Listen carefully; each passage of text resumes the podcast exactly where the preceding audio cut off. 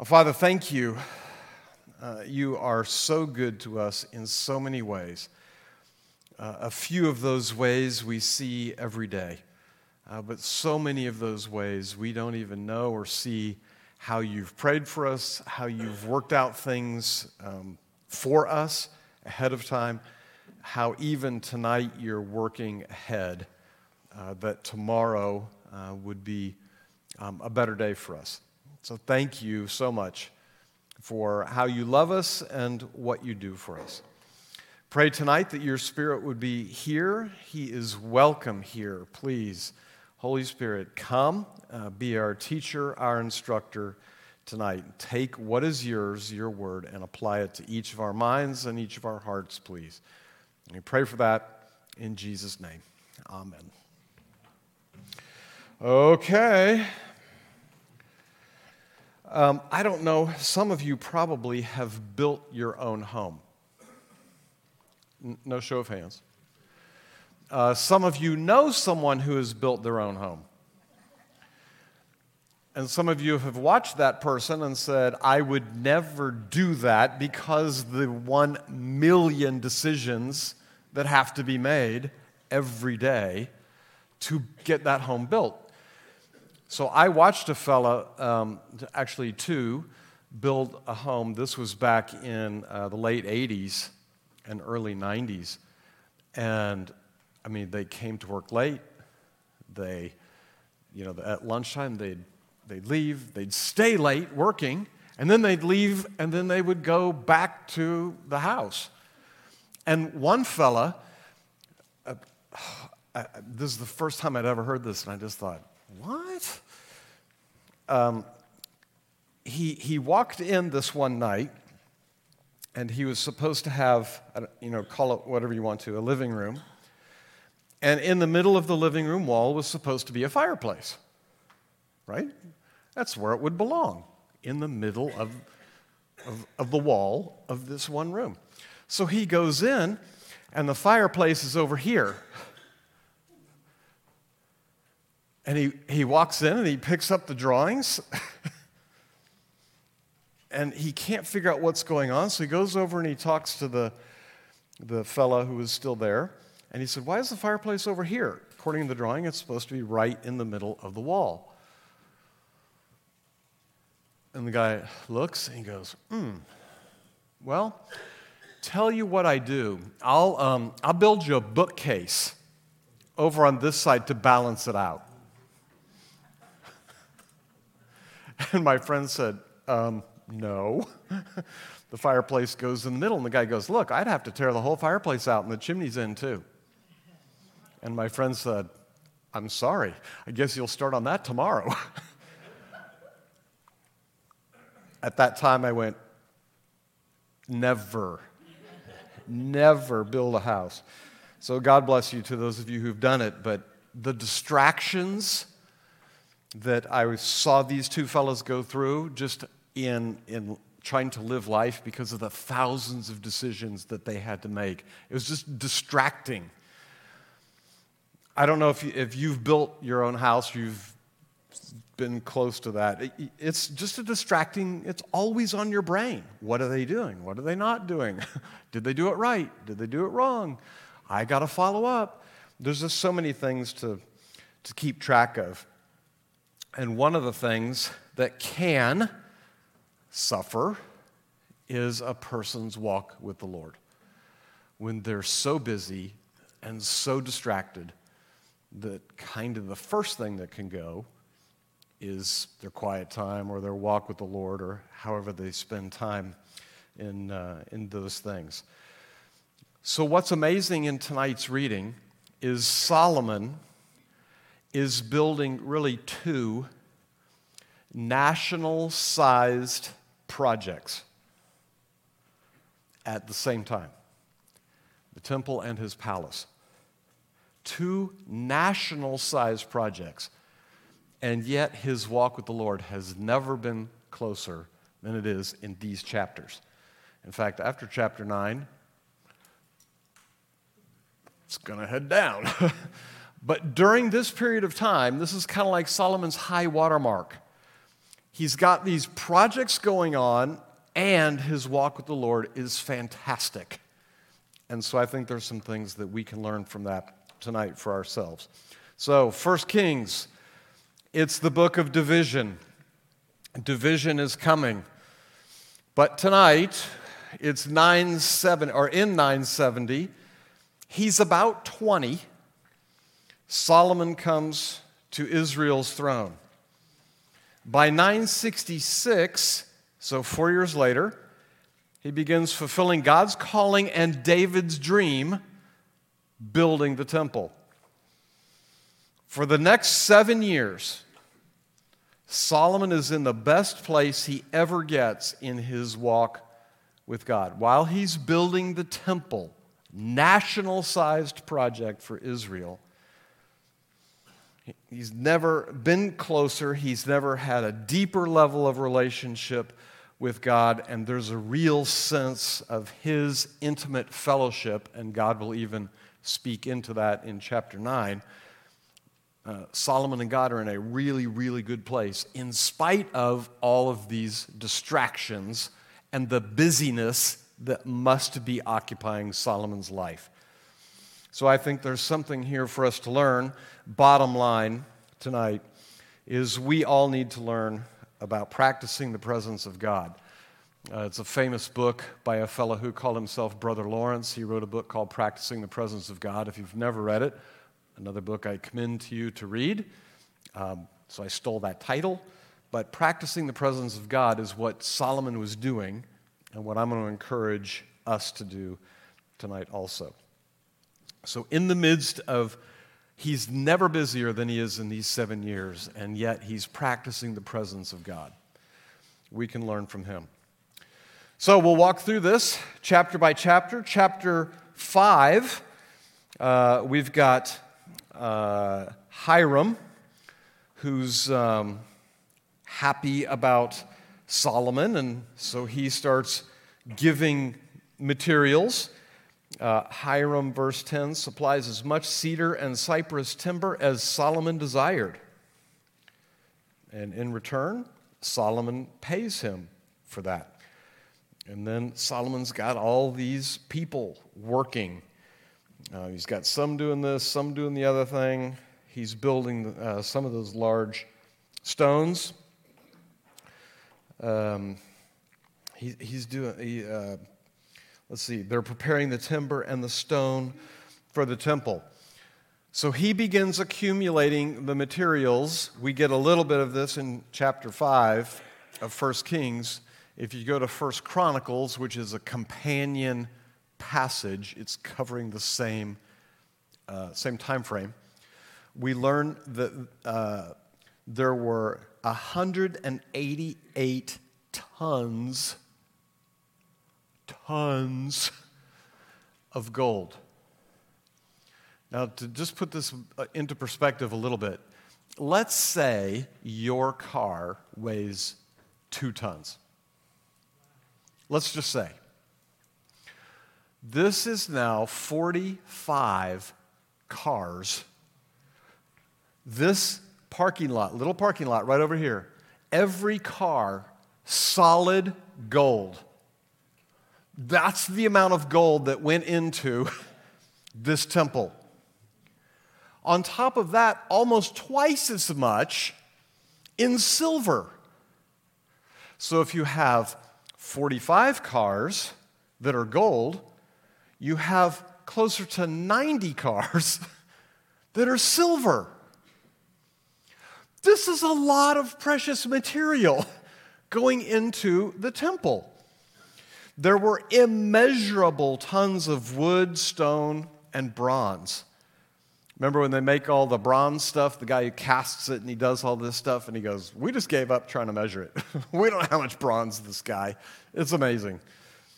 And he only uses the very best materials to make the temple. For the workers, he enlists the resident aliens and the Israelites as their supervisors. So he's got the materials, he's got the workers, and he commissions them. David had um, probably gotten the plans, like, you know, where did, remember, you can forget nothing. Where did Moses get the plans for the tabernacle? From God.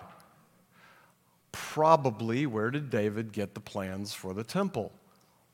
From God, and probably gave those to Solomon. And so Solomon probably had the plans for the temple, and he, so he knew what to tell the people to do. Here's what it should look like. He added some additional rooms to it uh, to store a lot of stuff, which probably um, those might have been additions to the temple, but Solomon has thought this thing through very, very well on the, on the outside of it. So he's got all of these materials, he's got plenty of workers, and so in chapter 6, he begins building the temple. Uh, we haven't talked about this verse in a long time since the Exodus. 1 Kings 6 1. Next time you watch the History Channel and they try to tell you the date of the Exodus, if it isn't the date that's right here, they're wrong. You say, What does 1 Kings 6 1 say? I'm so glad you asked. It's right here. It will definitely be on the final. It was in mid spring, in the month of Ziv, during the fourth year of Solomon's reign, that he began to construct the temple of the Lord. That is the year 966. This was 480 years after the people of Israel were rescued from their slavery in the land of Egypt. Some of you are math majors. You're at least accounting people. 966 plus 480 is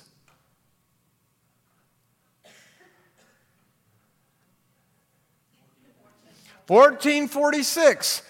They wandered in the wilderness for 40 years. So when Moses passes the baton to Joshua, it's 1406 because the Exodus occurred in 1446. It's right here. We don't have to guess when the Exodus was. We are told. It's in this, the fourth year. You say, well, wait a minute, you're, you're taking that off of 970. How do you know it's 970? There is agreement on very few things in Old Testament history. One of the things there is agreement on is Solomon's, when Solomon took the throne. Some people would say, well, it's 971, it's 970, it's 969. Okay, I'll spot you that. It's 970. That's when he takes over. In his fourth year, it's 966. 480 years earlier, they came out in the Exodus. This is a humongously important verse for Old Testament timeline information. If you have a highlighter, don't use yellow, use a different color because this is so important. You want to be able to find it quickly. 1 Kings 6 1. So, how big is this thing? It's 90 feet long. You say, 90 feet? You know, a football field is 300 feet long. This only goes to about the 30 yard line. And it's 30 feet wide and 45 feet high. It's not a gigantic structure. For the time, it was large, but in our day, not all that huge. That's a lot of gold and silver and un, innumerable wood and stone going into this thing. It was a massive project as well as an uh, unbelievably important project. So we get some information and uh, all the way through about verse, well, it's all the way through six. He talks about how big it was and the, the cedar paneling in the rooms, and the, we even learned that there's five sided doorposts. I don't know what that is. Like, what is a five sided doorpost? I don't know. I'm going to guess it has five sides. and it somehow holds up a door. That's what I'm going to guess. Uh, they talk about um, yeah, we said the cedar paneling. It takes seven years at the end of chapter six, seven years to build the temple. It's twice the size of the tabernacle, otherwise, it's identical in proportions to it. This thing is 90 feet long, 30 feet wide, and 45 feet tall. The furnishings, everything is larger. Makes sense? It's twice the size of the tabernacle, but the sea, the bronze sea, is gigantic. And so everything is larger. And there's more of certain things. Remember, in the tabernacle, there was one lampstand. Now there's multiple lampstands. Okay? He follows the blueprint of the Word of God. Uh, he, Moses got the tabernacle instructions in Exodus and in First Chronicles. Um, God gave the design to David. Curious, we already did the book of Hebrews. Um, uh, yeah, Hebrews. When we get to Daniel, um, we will also take a night and do Revelation because you can't do one book end without the other. And you'll find in the book of the Revelation, when you read it, the first few chapters, you will see all the pieces of furniture from the temple described. Pretty amazing. So, what's, what's the design for the temple or the tabernacle based on? It's based on the heavenly temple of God's. So, that's why he said, You got to build it my way, because this is what I want it to look like. So, God has designs and he shares those to get a tabernacle built and a temple built. So in chapters 6 and 7, uh, Solomon is building the temple. Chapter 7, verse 1, there's one of these. Um,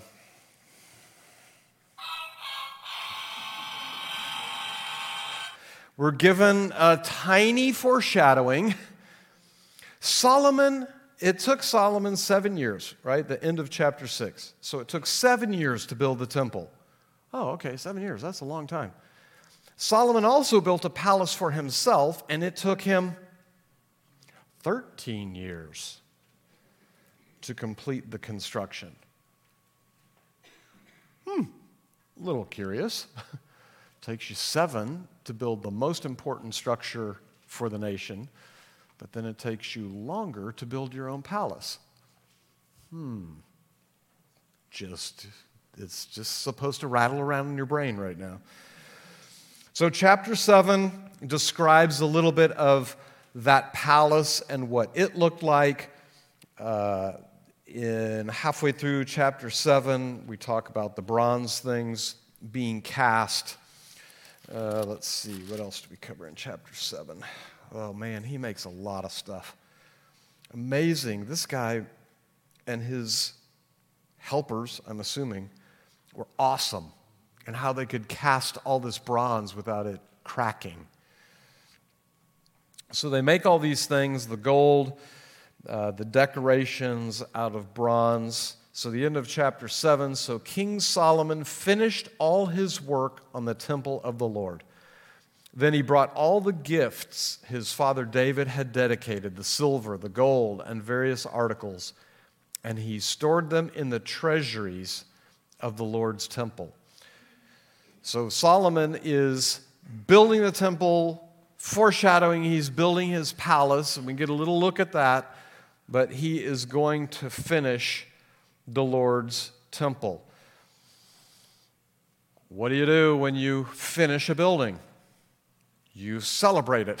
And so he invites the elders and other people come to dedicate, celebrate the opening of the temple. Big deal that's going to happen here. So, Solomon, chapter 8, verse 1 Solomon then summoned to Jerusalem the elders of Israel and all the heads of the tribes, the leaders of the ancestral families of the Israelites they were to bring the ark of the, they were not, but the ark of the covenant was to be brought from its location in the city of David, also known as Zion. So all the men of Israel assembled before King Solomon at the annual festival of shelters, which is held in early autumn in the month of Ethanim. So when they get there, the priests pick up the ark. Good. Good. They're not repeating that mistake when they got it from the Philistines.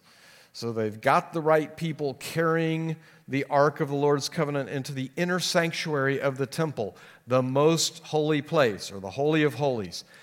They placed it beneath the wings of the cherubim. Remember, they made the two giant cherubim that went into the Holy of Holies. And remember how big their wings were? Each one was 15 feet. And so two 15s makes a 30. So these two would have gone end to end in this room. A lot of people think the room was actually a perfect cube. It was 30 by 30 by 30, and that maybe the other part was 45. Okay, I, am I'm, I'm good with that. Uh, and they think the reason it was a cube was to reflect the Trinity. There's three equal, three equal dimensions. Um, okay, that's great. Love it. We'll see some more of that kind of um, equality in other, other books. Uh, so when all the elders of Israel arrived, the priests picked up the ark. The priests and the Levites brought up the ark of the Lord along with the special tent and all the sacred items that had been in it. There before the ark, King Solomon and the entire community of Israel sacrificed so many sheep, goats, and cattle that no one could keep count. That's a lot. Then the priests carried the ark of the Lord's covenant into the inner sanctuary of the temple, the most holy place, and placed it beneath the wings of the cherubim. The cherubim spread their wings over the ark, forming a canopy over the ark and carrying its poles. There are some psalms that say we are safe under the shelter of his wings. Where would they have gotten that idea? Right here. These poles were so long that their ends could be seen from the temple's main room, so from the holy place, but not from the outside, because they were supposed to leave the poles in place in the Ark of the Covenant. They are still there to this day. Nothing was in the ark except the two stone tablets that Moses had placed in it at Mount Sinai, where the Lord made a covenant with the people of Israel when they left the land of Egypt. So, what happened to the jar of manna and Aaron's budded rod? I don't know. This is all that was left in the ark by the time it gets into the temple. When the priests came out of the holy place, a thick cloud filled the temple of. Oh, oh yeah. I got to talk about another cherubim thing. Okay, this is really interesting. When you read the resurrection stories, and some of the disciples go into the actual tomb, in one account, they find what, what do they find in there? A couple of angels sitting there. Could it be because, in a sense, this was the place where the Lord was, and there are angels there protecting it, like back here in the temple. I don't know. It's just really, hmm, wonder why. If I don't know, maybe they don't have wings. Maybe they do. But if they've got wings and they're sitting in there when the disciples go in, wow, the God has broken out of the Holy of Holies. The Lord Jesus in his resurrection. He's out which is the whole point, right? In the, in the temple, you can't go in, you cannot approach him. In the resurrection, he's out. he goes out. Oh, so good. Think about it. May be crazy, but it might, uh, it might also be true. Okay, where are we? I don't know. Uh, oh, yeah. When the priests came out of the holy place, a thick cloud filled the temple of the Lord.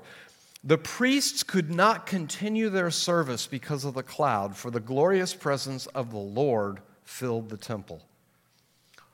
Wow. When's the last time the cloud came down to be with Israel? Exodus chapter 40. Remember one of those chapters you're supposed to remember, the big chapters in Exodus? We had chapter 12, that was. Okay. You all have got some work to do. Then Solomon prayed. And he goes on, he's got this marvelous, marvelous prayer. Solomon prayed, O Lord, you have said that you would live in a thick cloud of darkness. Now I have built a glorious temple for you, a place where you can live forever. Then the king turned around to the entire community of Israel standing before him and gave this blessing Praise the Lord, the God of Israel, who has kept the promise he made to my father David. For he told my father, From the day I brought my people Israel out of Egypt, I have never chosen a city among any of the tribes of Israel as the place where a temple should be built to honor my name. But I have chosen David to be king over my people Israel. And Solomon goes on with this amazing, marvelous prayer for chapter 8. It's amazing prayer. Um, it's worth your it's worth your meditation. It's worth your study. It's worth your just reading through it several times. The, the point of it is God has come to dwell with his people. Uh, in the book of Ezekiel, he's going to leave them. The cloud that came here is going to get up and leave, and nobody sees him go. Everybody sees him come. but by the time Ezekiel is writing in the exile, right before the exile, this, God says, See ya. I'm leaving. And he leaves town, he, he, he leaves the temple. So God's presence enters the temple. And Solomon prays that God would keep his eyes on the temple and keep his ears attentive to his people's prayers. And that God would answer the people who pray as they pray toward the temple. Okay, I, what does that mean? Uh, it means he's asking God that as they turn to the temple and look at it, that God would answer the prayers. That's what it means. Well, why does Daniel face in a certain direction when he prays? Because he's praying toward the temple. Because he wants, he's hoping that God will answer his prayer. now, we haven't gotten to Daniel yet, but there's putting together some, some facilities, some geography in your brain, and you run across these little things like so Daniel made sure he prayed in a certain direction, and it'll say he prayed toward the temple in Jerusalem. And you go, why would he do that? This is why he would do that. because Solomon asked God, when someone prays toward your temple, please hear and please answer their prayer. That's why Daniel does it. Daniel knows the Word of God very, very well. So Solomon prays these things, recognizing that God would reward the obedient with blessing and he would discipline the disobedient, he says as he moves on through chapter 8, all in accordance with his covenant, which is chapter 28 through 30 in Deuteronomy. So God will reward those who are obedient, He will discipline those who are disobedient, and he, His discipline includes uh, disease, um, famine, no rain, uh, death, disasters, and finally, the final discipline on God's people is deportation which he finally does when he sends them off to Babylon. And so, Deuteronomy 28 through 30, as we've talked about before, uh, is a key, key set of chapters in the Old Testament. It's the backbone. It tells you, as part of the Abrahamic covenant, tells you why God is doing what he's doing. So he's, uh, Solomon is praying in accordance with the covenant, which is a good thing for him to pray according to. He finishes in chapter 8. He's dedicated the people, uh, sorry, he's dedicated the building. And then in verse 54, he's going to dedicate the people. And so we've got a few verses in here. When Solomon finished making these prayers and petitions to the Lord, he stood up in front of the altar of the Lord where he had been kneeling with his hands raised toward heaven. He stood and in a loud voice blessed the entire congregation of Israel. Praise the Lord who has given rest to his people Israel just as he promised. Not one word has failed of all the wonderful promises he gave through his servant Moses. May the Lord our God be with us as he was with our ancestors. May he never leave us or abandon us. That sounds oddly familiar, doesn't it? Like Hebrews chapter 13. You will never leave us or forsake us. Where would the writer get that idea? Oh, I don't know, maybe right here. May He give us the desire to do His will in everything and to obey all the commands, decrees, and regulations that He gave our ancestors. And may these words that I have prayed in the presence of the Lord be before Him constantly, day and night, so that the Lord our God may give justice to me and to His people Israel according to each day's needs. Don't worry about tomorrow because each day will take care of itself. Hmm. I think those are some of the red words. Then people all over the earth will know that the Lord alone is God and there is no other. And may you be completely faithful to the Lord our God. May you always obey his decrees and commands, just as you are doing today. Then the king and all Israel with him offered sacrifices to the Lord. Solomon offered to the Lord a peace offering of 22,000 cattle and 120,000 sheep and goats. Again, that's a lot. And so the king and all the people of Israel dedicated the temple of the Lord. That same day, the king consecrated the central area of the courtyard in front of the Lord's temple.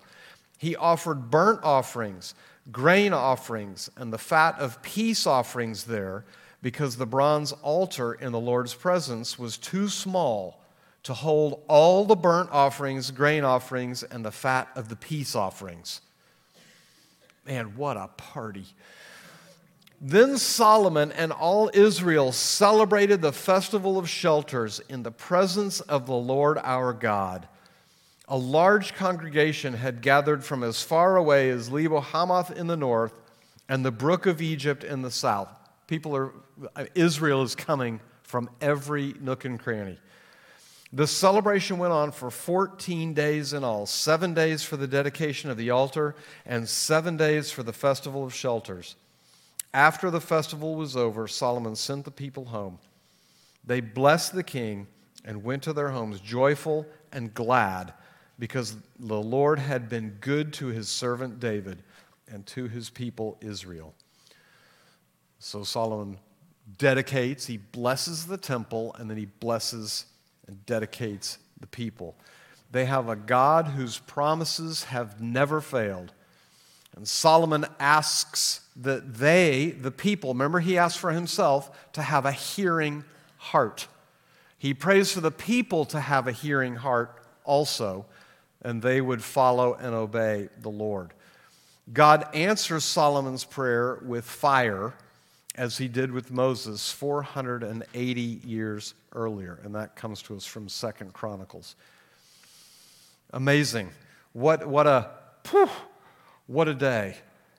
What a day that Israel was celebrating, and God shows up again. So then the people celebrate and that's where they celebrate the Feast of Tabernacles, which celebrates the Lord's care for them in the wilderness wanderings. They celebrate with peace offerings. Remember, part is dedicated to God and the priest, and the other part is retained for the one making the offering so that they can have basically a fellowship meal with God. Kind of like the one, if you were here today, the one you took today. A fellowship meal with God.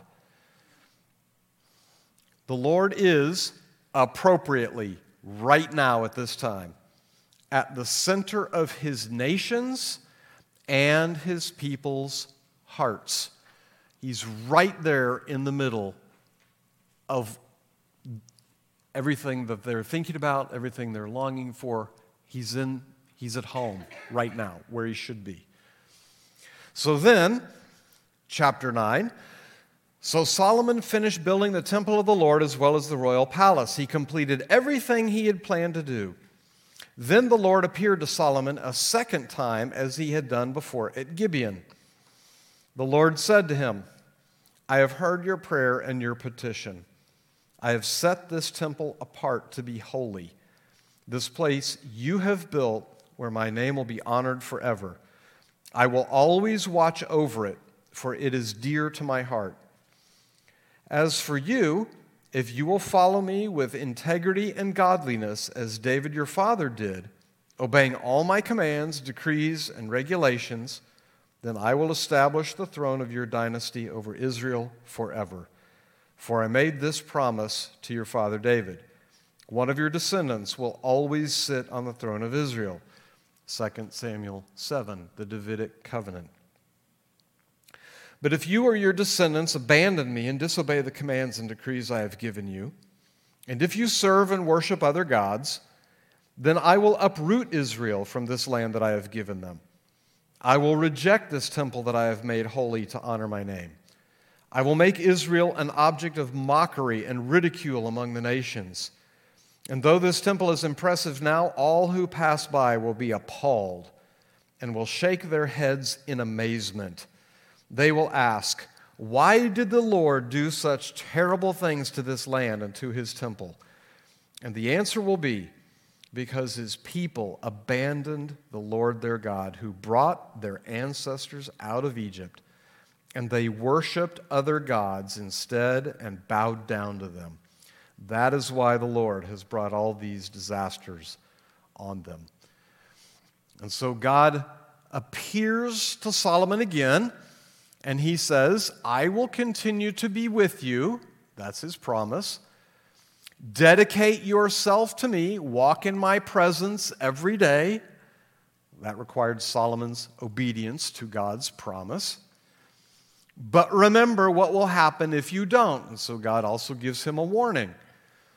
So here's my promise if you'll obey, you'll be blessed. If you disobey, you will be disciplined up to the point where I will send Israel packing and I will turn over this temple to someone else.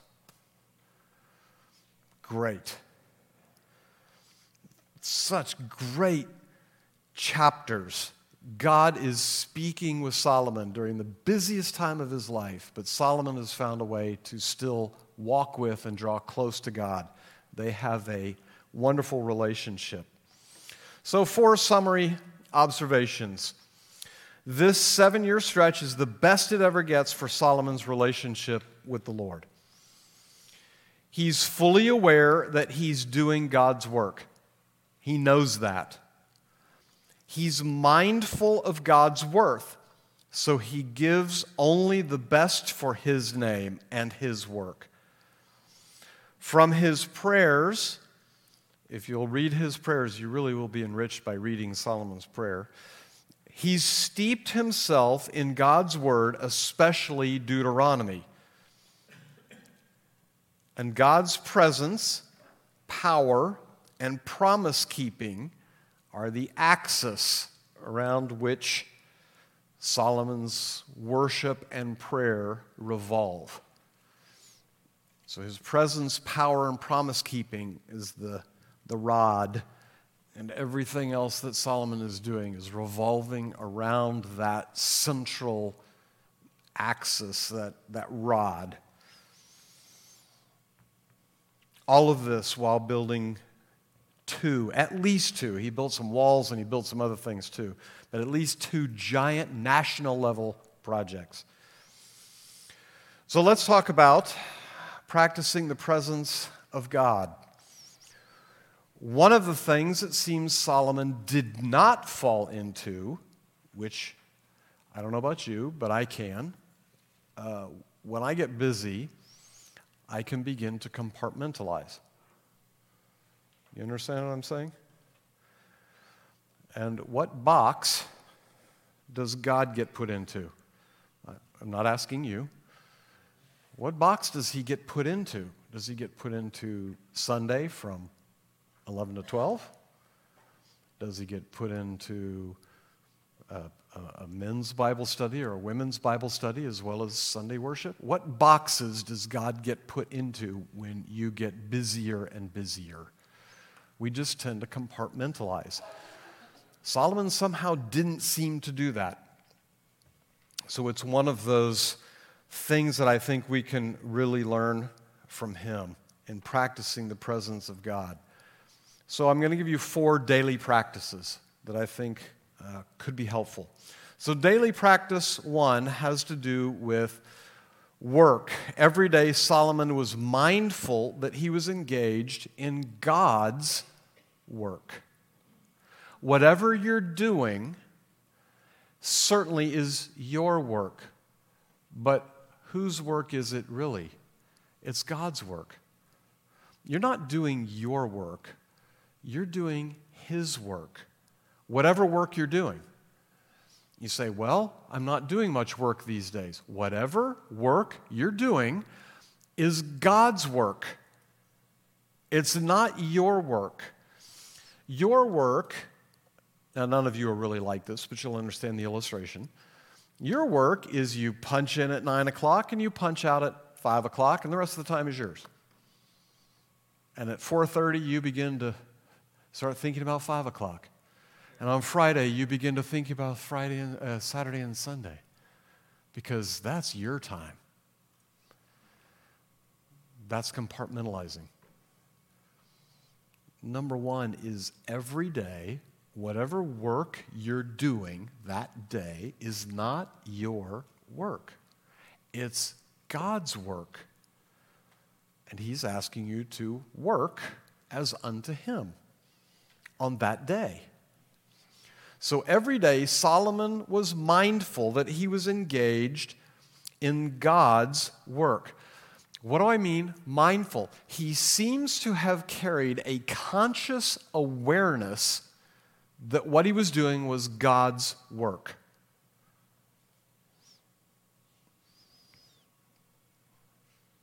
Some days you might feel like you're doing God's work.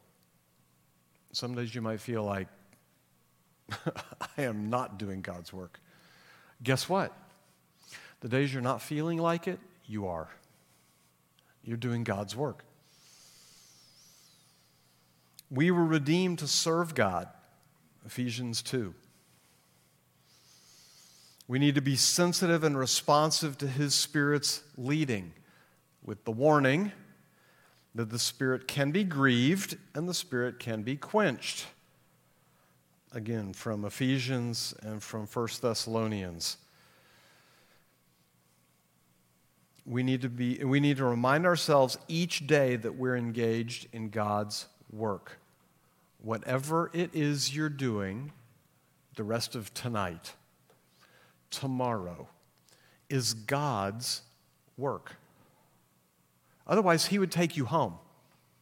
Why would He leave you here?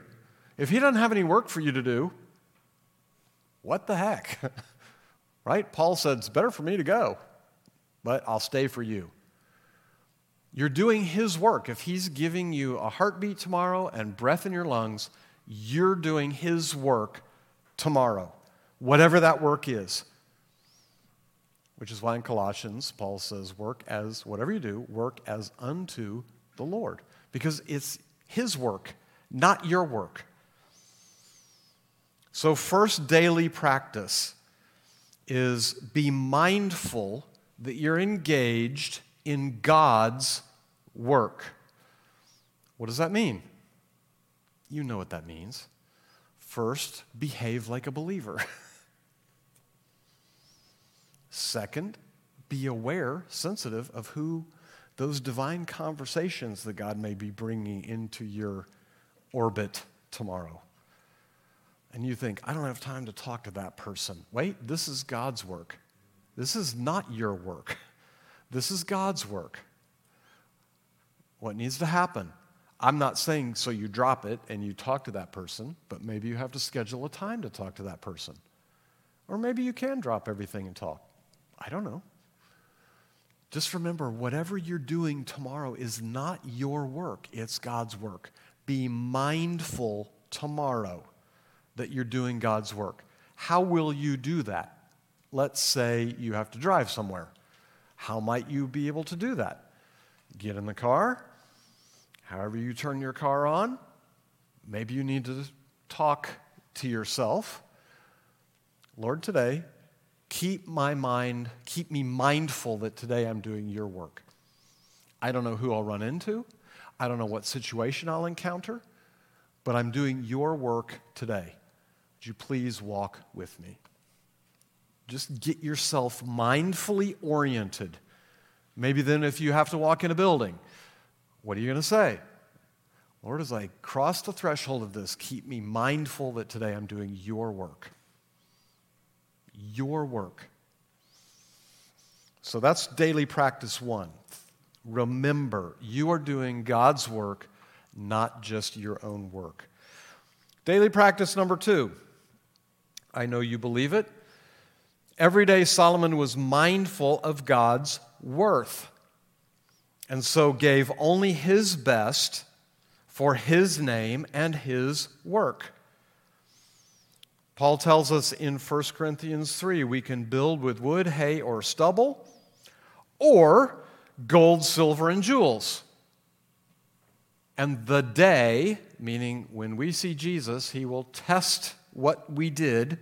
If it burns, we suffer loss. If it's made out of gold, silver, or jewels, it will survive because it's been passed through the test of fire. So, what will you do tomorrow? How will you demonstrate God's worth in what you're doing? How can you offer Him your best, not your leftovers? You say, well, okay. God, remember, God also looks at the heart. I don't like this part, but remember, He, he knows what's in our heart. So you might be kind to that person who's just been mean to you at work, but if you're doing it like this in your heart, mm, might have to take that one to the Lord and say, I'm just, I want, I want to be Christ-like to this person. That's hard, hard work. Number two, with that, you can't change it. That's in the area that is the domain of the Holy Spirit. And so, what do you need to do? Ask Him to do the work that only He can do in your heart. You, as Cody said today, you need Him. you need God. I cannot like, I'm not even talking about love. I can't even like that coworker. but Jesus would love them. How can he do that? I don't know, but he says he'll give it to me. He says, I can have the fruit of the Spirit. Remember, we've talked about this love. Oh, gosh, why does that have to lead the list? He can help me love someone. I don't love them, but he does. So they, he has to love them through me. So he has to be at work in my heart to bring change. Guess what? That's not going to happen in three seconds or 30 minutes. It's going to take time. So we can build with wood, hay, or stubble, or gold, silver, and jewels. In light of God giving his best for us in Jesus Christ, doesn't he deserve our best today? For instance, in time, talent, and treasure we need to remind ourselves each day that God deserves our best today. Our best today. Your best one day might not be the same best as the next day, but you give God your best every day. So think about your work is really His work. Think about His worth. Yes, there will be two more W's. Makes it easier to remember. There's going to be four. Four W's. Daily practice number three Solomon's prayers revealed a deep knowledge of God and His Word. We can't be mindful or consciously aware of what or who we don't know. The Word of God is our spiritual food. I would suggest eating daily. The sermon notes are one great resource. Not only the front side, but the back side. Somebody in this room writes all the questions for the small group leaders. Yes, it's Laurie. If you say, I heard Cody's sermon, flip it over on the back. You're going to have another five to 10 questions that you could work through for the whole week if you'd like to. They're good questions. I see them. They're good. The Word of God is our spiritual food. We've got to stay in it. You know, somebody asked me one time, they're like, Well, so what do you pray for? And I said, You know, I used to have a lot of lists. You know, you know, pray for these people and pray for this and this. And I still have those lists, especially people who are hurting, they're in the hospital, et cetera. Um, but what I've started praying for way more the past couple of years is how do I, it's kind of like what Cody brought up this morning in the idea of gratitude. How do I pray, praise God for who He is? Not for what He's done, right? My prayer lists were thank you for doing this for me, please do that, please do this other thing, and it's more about a transactional kind of relationship. What if I just want to pray, praise Him? Do I know Him well enough to be able to do that? There's one interesting little verse in Jeremiah where the Lord is unhappy with His people and He lists four things that they have not talked to Him about. One is His unfailing love. Two, the peace he provides for them. Three, the protection he provides for them. And four, his great mercy toward them. You understand what praying who God is instead of asking him? Lord, this morning, I just want to remember your unfailing love to me. Who, who is like you? Who loves me with an unfailing love? Who loves me this way? No one but you. Wouldn't that be a great way to pray to God? I'm not saying that you don't ever ask. He said, Come ask me for things. But wouldn't that enhance your prayers? It's enhanced mine. So I encourage you to maybe think about some things like that. Pray praise to God for who He is, not just what He's done, but for who He is. Would you trade? Remember when we went through uh, Joshua and we talked about Romans 5, 6, 7, 8? Would you trade? Remember uh, Romans chapter 5, in the beginning, um, Paul talks about the peace we now have with God, the new peace in which we now stand in our relationship with God that He's made possible through the death, burial, and resurrection of Christ. Would you trade that peace with God for anything? How long has it been since you've just said, Thank you for the peace you've given me?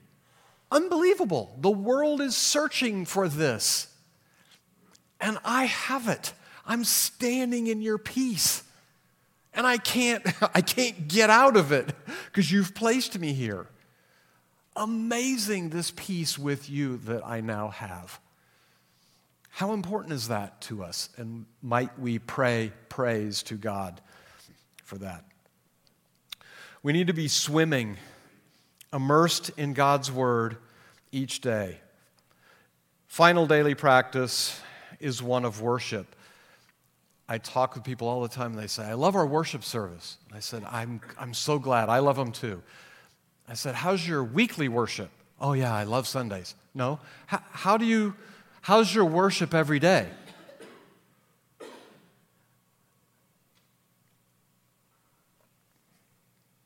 Disconnect.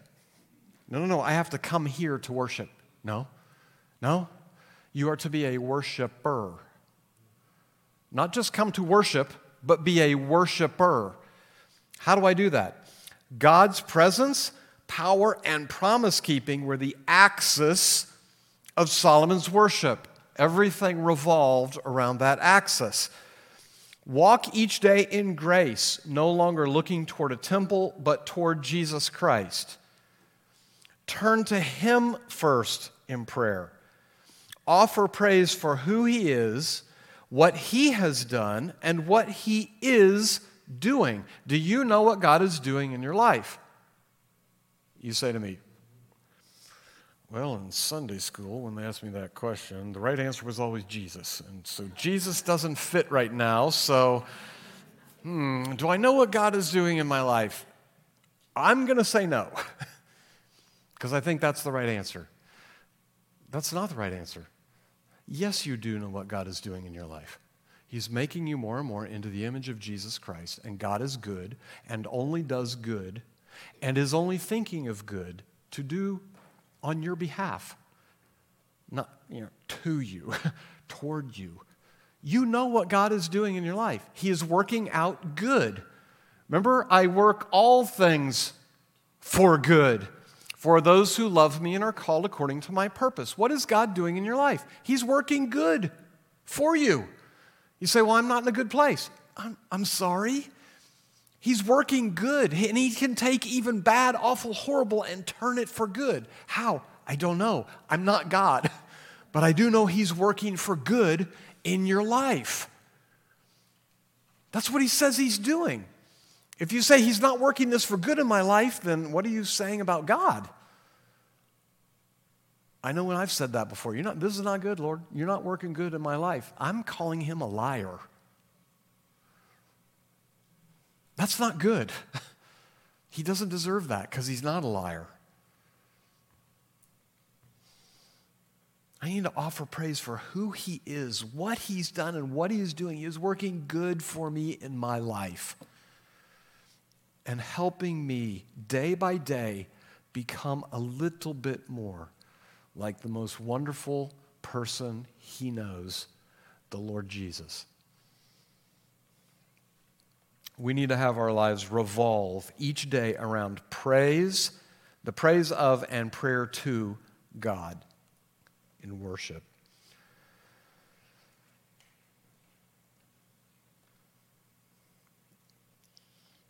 Four W's, drawing close in busy times.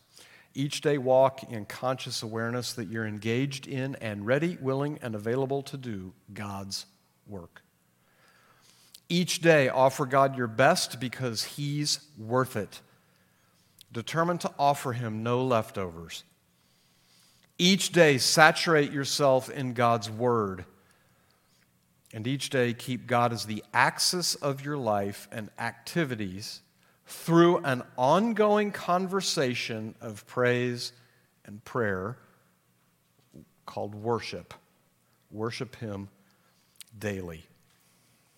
For next time, read Ecclesiastes. Root for the Chiefs, read Ecclesiastes. That'll be good. Let me pray for us. Father, thank you for your word. Thank you for your Holy Spirit. Thank you for the Lord Jesus. Um, we want to be the first uh, this evening to say to you how grateful we are for your unfailing love that you pour out on us without limit, without end. You are a God of unfailing love, and you shower us. You lavish on us your unfailing love.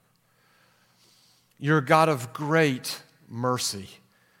Your mercies are new every morning.